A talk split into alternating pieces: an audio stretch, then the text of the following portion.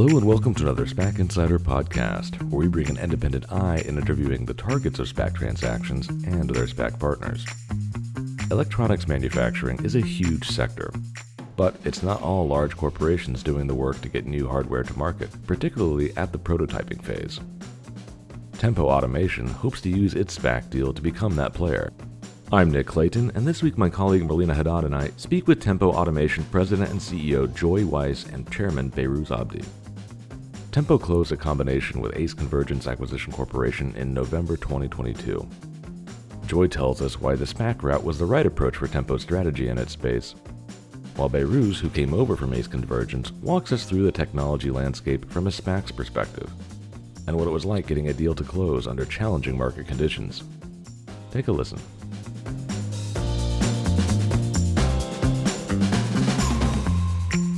So just to start out, Joy, you know, SPAC watchers have seen a lot of transactions in the additive manufacturing space, but Tempo is different in that it's not simply shaping objects out of different materials, but you're really producing much more complex electronics components, albeit through a similar outsourced process to some of the uh, other deals we've seen. But so can you just walk us through how your platform works and how it's different from some of the others in this space?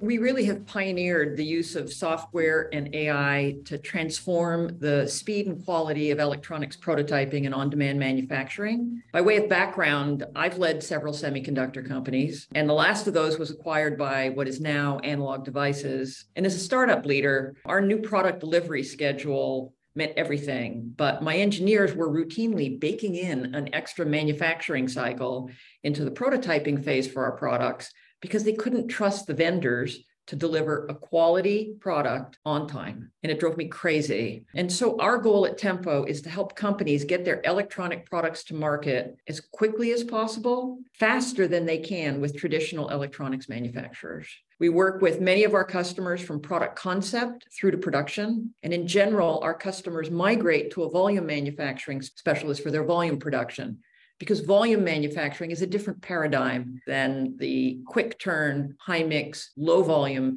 paradigm of building the early phases of a product to get it to production readiness. And it turns out that this market is sort of lived under the radar for quite some time. It's about a $290 billion domestic market for low volume electronics manufacturing that has been relatively untouched by technology. And so this is where we've focused our software around automation, process improvement, and bringing data to bear on producing a great version of a early product as quickly as possible and perfectly. Great. And for Behrooz, you know, you came over from the SPAC side with Ace Convergence, and you now serve as the chairman of Tempo following the deal's close. And so, through your process, what stood out to you about what Tempo has built so far and, and sort of the opportunity in front of it? I think, as Joy mentioned, uh, you can realize that it's a really large uh, TAM for this uh, for this industry. What we really liked about this, you, you asked a very insightful question about the 3D additive manufacturing, smart manufacturing. What is really different here in those cases, your supply chain is actually far more complex. You have to have injection molding, uh, metal plating, 3D printing. You have you have a lot of different material you've got to deal with.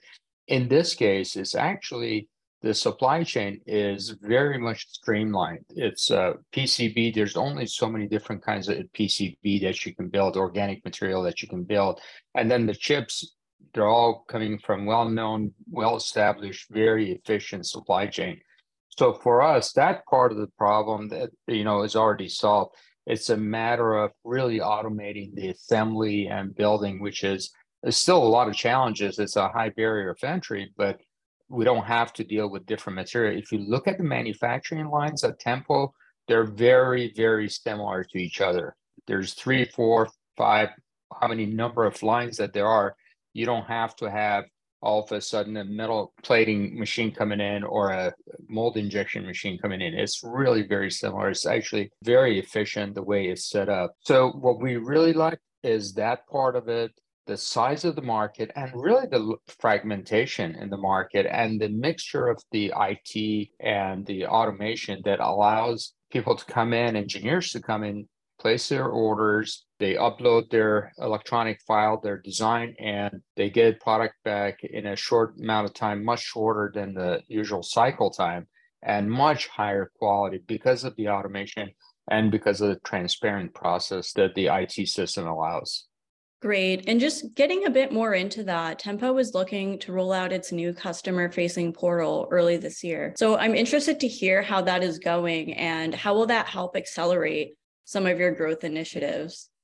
Going well. You know, the, the goal is really to provide a frictionless customer experience, to make it as easy as possible for customers to provide us with the specifications that are required for us to manufacture a product, but also that has to recognize that when you're in the design phase for a product, for a product, the likelihood that you will make multiple changes along the way is very high. In the prototyping phase of a product, there are typically 14 iterations on average. It could be much higher than that, it could be less than that. But imagine that you're going through 14 iterations of a of a product before you get it exactly right to where you want it, whether that's from a performance perspective or the form factor or a myriad of factors that might play into what you're trying to bring to market. Think about being a manufacturer like that's dealing with one change order after the other. Sometimes within a day. And so the ability to very adeptly handle rapid change as you are trying to get something onto the production line is part of what we're trying to enable with every release of our software, which is dealing with the sort of technical logistics of this almost real time evolution of a product while you're trying to get it onto the production line and make a perfect version of it. Uh, as you may know, in volume production, you kind of, you know, you set up a production line and you plan to run it for days or months or years even, and you're looking at yield as your key metric, quality and yield. In our case, if I'm only making three of something, or 23 of something, or even 123 of something, every one counts because each one is going back probably to a product developer or a software developer to continue their work so that they can get their product to market on time. And so we're interacting with customers during a phase of their life cycle when they're on the march to get to revenue with a new product. And so everything we can do that helps shave time off of that process and ensure that they don't have to build yet another version, build the 15th iteration or the 16th iteration because we miscommunicated or got something wrong or we're not able to produce something is of critical importance. And so, with every release of our software over the next while, everything will be about uh, perfecting the journey for the customer, ensuring that we bring more and more technology to bear on their ability to iterate quickly uh, and uh, get a perfect product out the other side. And getting more into that competitive landscape, we think of 3D printing as relatively new, but companies have been building circuit boards for decades. So, just how fragmented is that space outside of the major manufacturers? Yeah, that's a really good question. The $290 billion market that we alluded to is for low volume electronics manufacturing, and it's the domestic market for that. As you might imagine, there's actually trillions of dollars spent on electronics manufacturing globally, the bulk of which is done in Asia. But when we think about electronics manufacturing, the largest manufacturers focus on volume manufacturing. In other words, building hundreds of thousands, millions of, of a product over some period of time. The market that we focus on at Tempo and where we have focused our technology very specifically is around this very high mix, low volume market that characterizes the folks who serve folks making prototypes and low volume products. And in that market, the bulk of the market is actually served by more than 1,100 domestic companies, less than $50 million in revenue. Um, many of them are owner operated. They are artisanal, if you will. In other words, there's not been much technology that is purpose built for this environment. And so it's typically the best craftsperson uh, on the production line that determines how good your product will be on any given day. And part of what we're trying to recognize with our technology is that it's actually really hard to find people with those skills anymore. They're aging out of the workforce and they're not being replaced and replenished quickly enough. And so using technology and the AI and machine learning that has really matured over the last, you know, 10 plus years as a way to augment the workforce to capture some of that knowledge that is retiring out of the workforce is critical, I think, to the future of this industry overall. And then what kind of opportunities does that provide for M&A and how are you balancing that with organic growth? We built our technology platform not only to make sure that we could address the customer's issues cost effectively, but so that we could have a platform upon which we could consolidate the industry. Behrooz and I both have been in the semiconductor industry for many, many years. Uh, longer than I, to the extent that I started my career in telecoms. And uh, we saw that industry go through a tremendous consolidation. And if you take a look at the characteristics that I described for the industry that we're in, we see it as being just as ripe for consolidation, if not more so. And so our technology platform is not only customer focused, but it also is designed to enable us to integrate acquisitions very readily and bring them onto the platform in a very orderly way and provide a very quickly a better customer experience and then over a slightly longer term rest the cost efficiencies and automations out of those processes and harmonize that with the company. So we're not just trying to roll up here financially and have an umbrella under which there are multiple brands. In fact, we really are trying to scale the business both organically and inorganically using the platform as a lever to do that.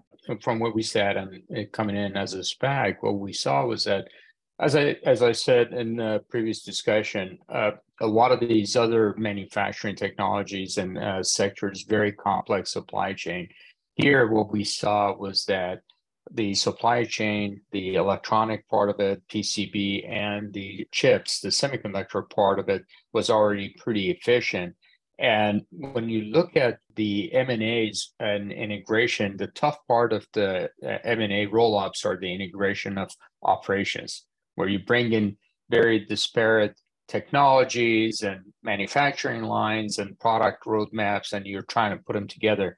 In this case, it is, uh, and I don't want to downplay the risk and the complexity, but it's um, far easier than a lot of the other sectors where you can come in and say, okay, well, we have a manufacturing line, we have to make some modifications.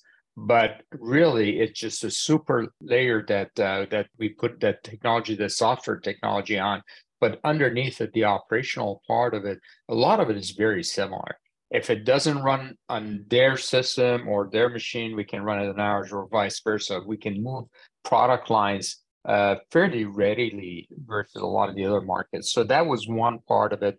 And then the other part of it was, as Joy described, it's the size of the market, $290 billion market, and uh, 1,100 players out there, and owner operated that really haven't invested in technology. And uh, this is a really just a phenomenal opportunity that we see in front of us. Great. And, and just looking at Tempo's last earnings release showed that the company was heavily affected by the semiconductor shortages and general supply chain disruptions uh, last year. How have those factors evolved uh, over time? Now we're moving into 2023. Yeah, it was a fun ride last year. Um, and and it continues to be to some extent but look the part of the benefit of having technology capabilities at hand is that you can use them to focus on the problems at hand. And so uh, we actually uh, shifted our focus somewhat last year to really try to figure out how we could use software to help us manage through the supply chain issues more readily than our competition. And we've done a lot of very good work, I think, in terms of developing capabilities that allow us to purchase in advance to scour the suppliers to ensure that if there is a component available that will be the ones that find it to be able to help our customers identify component availability as early as possible in the process and identify alternatives that may have like capabilities and be substitutable for the components that they choose. And then finally, uh, having a, a proprietary smart warehouse capability that allows us to very flexibly acquire small or large quantities of components and be able to track them on an individual component basis so that if a customer says, I only want to make three of something, and now I want to make 23 of something, we can very readily identify all of the components associated with that and marshal them for the customer and get them on the line as quickly as possible. So the downside of a challenge is that it can be a bit of a sucker punch uh, sometimes and the upside of having technology as a tool is that you can use it to get some competitive advantage in a marketplace where other people may not be able to marshal that. So we're now seeing uh, strong benefits from some of the technology that we developed last year and will be integrating into the new portal release that you alluded to this year.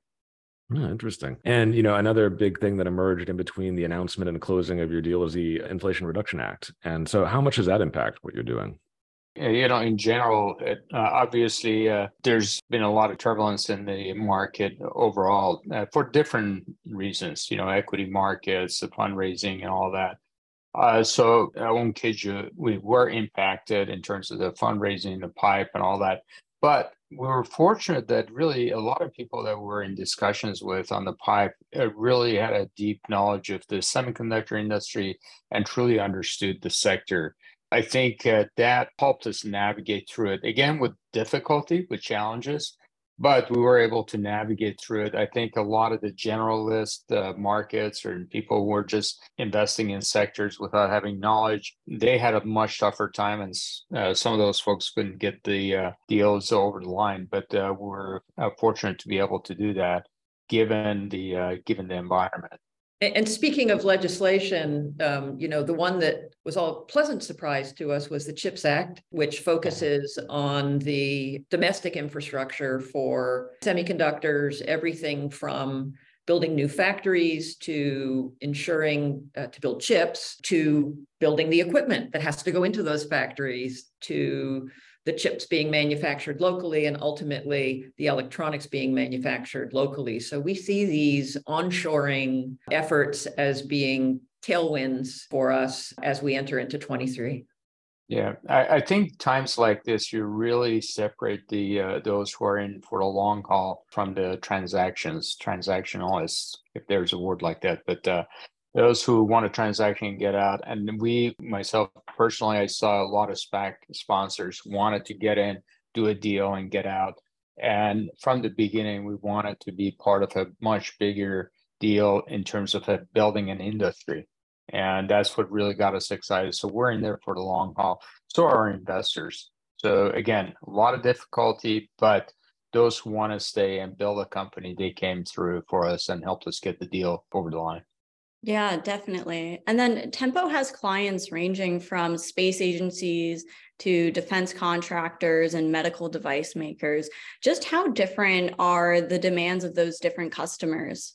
Well, there certainly are some differences in terms of some of the qualifications and specifications, but at the end of the day, there's more in common amongst them in terms of what their needs are than there are differences. Um, every product uh, that goes to market that has electronics in it, whether it's a toaster oven or a satellite. There is a design, there are files that comprehend the nature of that design. There are components, as, as Behrooz aptly described, there's a finite number of ways that you can sort of put those together. And so our focus on being able to capture the customer's requirements digitally and analyze them quickly price them quickly, build them accurately and accommodate their changes as they go through the development process are pretty common to all of our customers. Sometimes it's easier because it's a simpler design that requires less change and less complexity. And sometimes it's a much bigger challenge because there are thousands of components and very complex substrates upon which they need to be affixed to. But ultimately, we do see each customer presents us usually with a wide range of complexities but a very similar goal of trying to progress a product from concept to production as quickly as possible. And then just going off of that, about how much of the work you do for clients is one-off projects versus reoccurring contracts? So the very, it's a really interesting point. The very nature of our business is that we are typically, you know, working with customers through the beginning of their product definition, their prototyping, and they're perfecting that product so that they can declare it production worthy. For those customers that only ever make small quantities of something, so there's only so many satellites or or spaceships that you're going to make. If you're only going to make 10 or 100 or 1,000 of something, then we can be the production partner for those customers and take them through the entire life cycle. However, if you're going to be transitioning to making tens and hundreds of thousands, that's not our sweet spot. The volume production environment is very well served by excellent companies, both domestically and offshore. And so we try to stick to our knitting here and focus on that high change environment of the low volume market. And in that way, we typically take our customers through a particular product's life cycle. And then those very same engineers and supply chain professionals go to work on the next version of another product. And if we've done our job well, and we typically typically do, then we follow them on that journey as well. So you can think of this as uh, versus sort of recurring business, because at some point, by definition, that process ends. We're building relationships so that every product that's developed hopefully comes to tempo for its uh, sort of gestational period and then goes to market. And either they stay with us because it's a low volume product more likely they work with another specialized vendor in high volume production and uh, and we're glad to throw them a graduation party and send them on their way. Great. Well you know, you touched upon it a little bit, but you know, we are the SPAC Insider podcast, so we have to talk SPACs. And I was just interested, just you know, looking at the timeline of your deal in terms of uh, it was announced in October 2021, which was you know right as the market was starting to turn against growth companies, unfortunately, and there was also probably around that time some of the shortages were starting to really bite. And I'm just interested because you mentioned the differences. Because one of the main things we like to point out here is just how diverse and how different SPAC deals are and and teams are. Because as we can see, you know, Behrooz has, has come in as as to help in the operation and and that was you know part of the vision there just what was it like kind of going through that whole process having to kind of roll with the punches and and be dealing with it from this sort of partnership point of view from the SPAC point of view as uh, you may recall actually we had a deal with an FPGA company in the beginning in uh, 2021 and we got caught up into a whole process of SPACs getting a lot of visibility and with the government and all that. And uh, we kind of went went away from that deal, and we really quickly were able to zoom in on uh, tempo automation and and really the the again for various reasons that we talked about the technology the platform the company the leadership in the organization really resonated with our board and advisors as a space that we've got to jump in. So we did go and navigate through a number of different SPAC challenges, uh, you know, as you would say, scars uh, within the SPAC uh, uh, market. But really, when I look at the SPAC, it's really just an alternative way to source capital. I mean, you have the M&As, you got the venture back, you got, uh, you know, a direct listing, traditional IPO. What SPAC brings, and I still believe uh, some of those advantages are still there, is where you have complexities in the project. And in this case, so one of the complexities was that we were looking to put three companies together tempo automation and two other companies and that we filed disclosures on and all that And that's when we hit a lot of the financial uh, turbulence in the, in the market, including the Inflation Reduction Act and all that. But really, a lot of the challenges with raising pipe. So we did go through all that. And again, what we really kept our focus on is the long haul. We felt that, you know, this is still one of the best targets out there, given the size of the market and the software platform. And even though we didn't accomplish all the things that we wanted to, to do with the various different combinations, we felt that once we get to the other side, that's still uh, something that we can do, and that's uh, that's what we did. So we were still brought a lot of tools to to the uh, to the process with our investors, and really it really comes down to being a sector specialist sponsor having not just the money but understanding the sector. And we were able to put together enough of a pipe and investment and financial tools to uh, get the deal over to the other side. Uh, so i still think it's a it's a good way to go. In today's market SPAC's probably not the best thing to do but neither is an ipo quite frankly. So it's not just the SPAC it's just going public is a tough situation right now raising capital. But uh, but I think SPAC is still a good alternative uh, given all the uh, various different tools that are out there. Yeah, well, look, I mean, when we started the process, as as Behrooz alluded to, our interest in the SPAC was um, tied to you know what Marlena asked about before, which was we had had a plan to consolidate the industry over time using our software platform as an enabler, um, and the SPAC product initially looked to us like a way, whereas many companies went into the SPAC saying, trust us, give us a war chest, and then we'll do good things with it afterwards. We had a very concrete plan in place. In fact, we had signed merger agreements with two companies, uh, definitive agreements with two companies that would have closed commensurate with the SPAC. And we were basically using the proceeds to fund that. Now, with all the tumult of, of the timeline, we changed our plans and pivoted to a plan where we just took Tempo public so that for us, the importance of that milestone was that it gives us an opportunity to use the public uh, stock currency, if you will, as part of our toolkit in acquisitions. And so our thesis hasn't changed about how to grow the business Certainly, our close relationship with the SPAC sponsors helped us through some very, I'll just paraphrase it as interesting times. um, we made a lot of hard decisions along the way, but I think we made a lot of smart, hard decisions along the way. We did it collaboratively and we did it with that long term view in mind that Behrooz articulated. And so I do think that aligning well, anyone that undertakes a SPAC you know, understanding what motivates them, being well aligned about the opportunity for the business and the opportunity in the market are really important elements especially if it turns out to be you know a challenging market surrounding what you're trying to accomplish. And and ace and Behrooz in particular have been superlative in being straight shooters, sticking to their guns, and being thought partners as we've uh, navigated this to the point where we're now a public company and you know trying to take our theory and put it to work in the marketplace.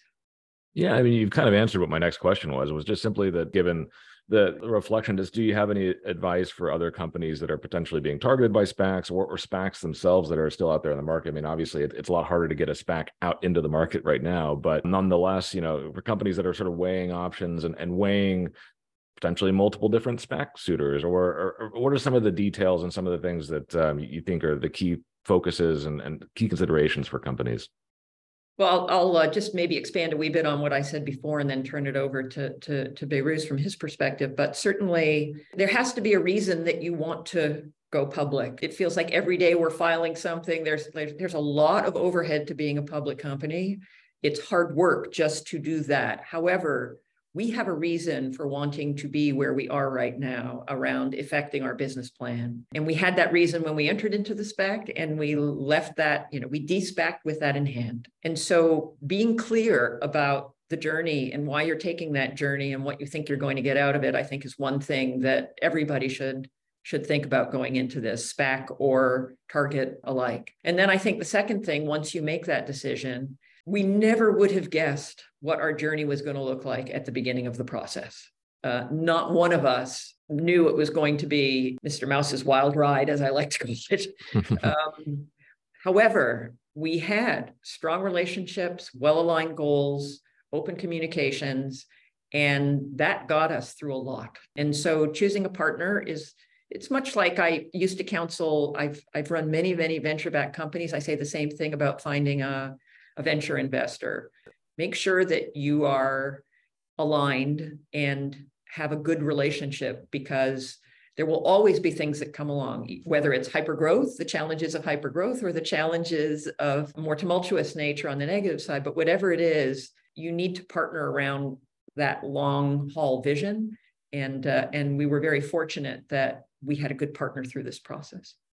Yeah, for for us it was uh, very similar. You know, when we started this this SPAC when we launched this SPAC, of course, there was a lot of hype around, a lot of celebrities, and every every other neighbor in the neighborhood was launched this SPAC. But when we looked at this, we actually were very purpose built around the IT hardware software, where there's really a very tight connection. We saw venture capitals uh, mostly focusing on software and SaaS, and we looked at a lot of SaaS companies. And quite frankly, some of those, when I talked to the CEOs, I advised them to just go a different route and not as SPAC. And what we saw in the hardware software coming together, we saw this uh, what I would call very sticky hardware, where it's not just a commodity, but has this huge amount of software and intelligence, which really it presents a high barrier from just a software company coming in or from a hardware company coming in. We had a very selective process. I interviewed a lot of executives, CEOs. We looked at a lot of companies. We had a pretty big funnel but we were also very, very selective where we felt we could add uh, value operationally from capital and from folks that we knew in our neighborhood, you know, who understood the technology, semiconductor, IT, and all that. And also companies that we felt that have really great growth potential in a in a large TAM and our capital would actually help them and the SPAC process would help them. In this case, again, whether it was uh, really being able to uh, bring uh, uh capital to this hardware software space, as well as the combination manufacturing that we had in mind. So the advice is really you have to look at SPACs. If you're a target company, look at the SPACs that are purpose built. The sponsors understand your sector. It's not just about the money. Again, just one way of getting access and source capital. It's not the only way and but really make sure that uh, the sponsor brings value to you right and so now with a couple of months spent as a public company has anything been unexpectedly easier for Tempo or is anything more difficult than you expected? I don't think anything is unexpectedly easy. I wish i wish that were the case. Um, look, we have the privilege and obligations of a public company now. And so you know, certainly we're now getting accustomed to the pace of reporting, of the uh, diligence that we have to have around uh, our forecasts, et cetera. There's a level of discipline that we tried to instill long before we closed. And so that's paying off, I think. But, you know, at the end of the day, our thesis in doing this was that it would give us a leg up in terms of our ability to execute on, on an acquisition strategy in a very fragmented market. Time will tell uh, whether we're right on that or not. But without disclosing anything that now, as a public company, I can't disclose, we still feel very bullish on our opportunity uh, in this marketplace and that the strategy that we executed on via the SPAC process to become a public company was the right strategy for us in this marketplace.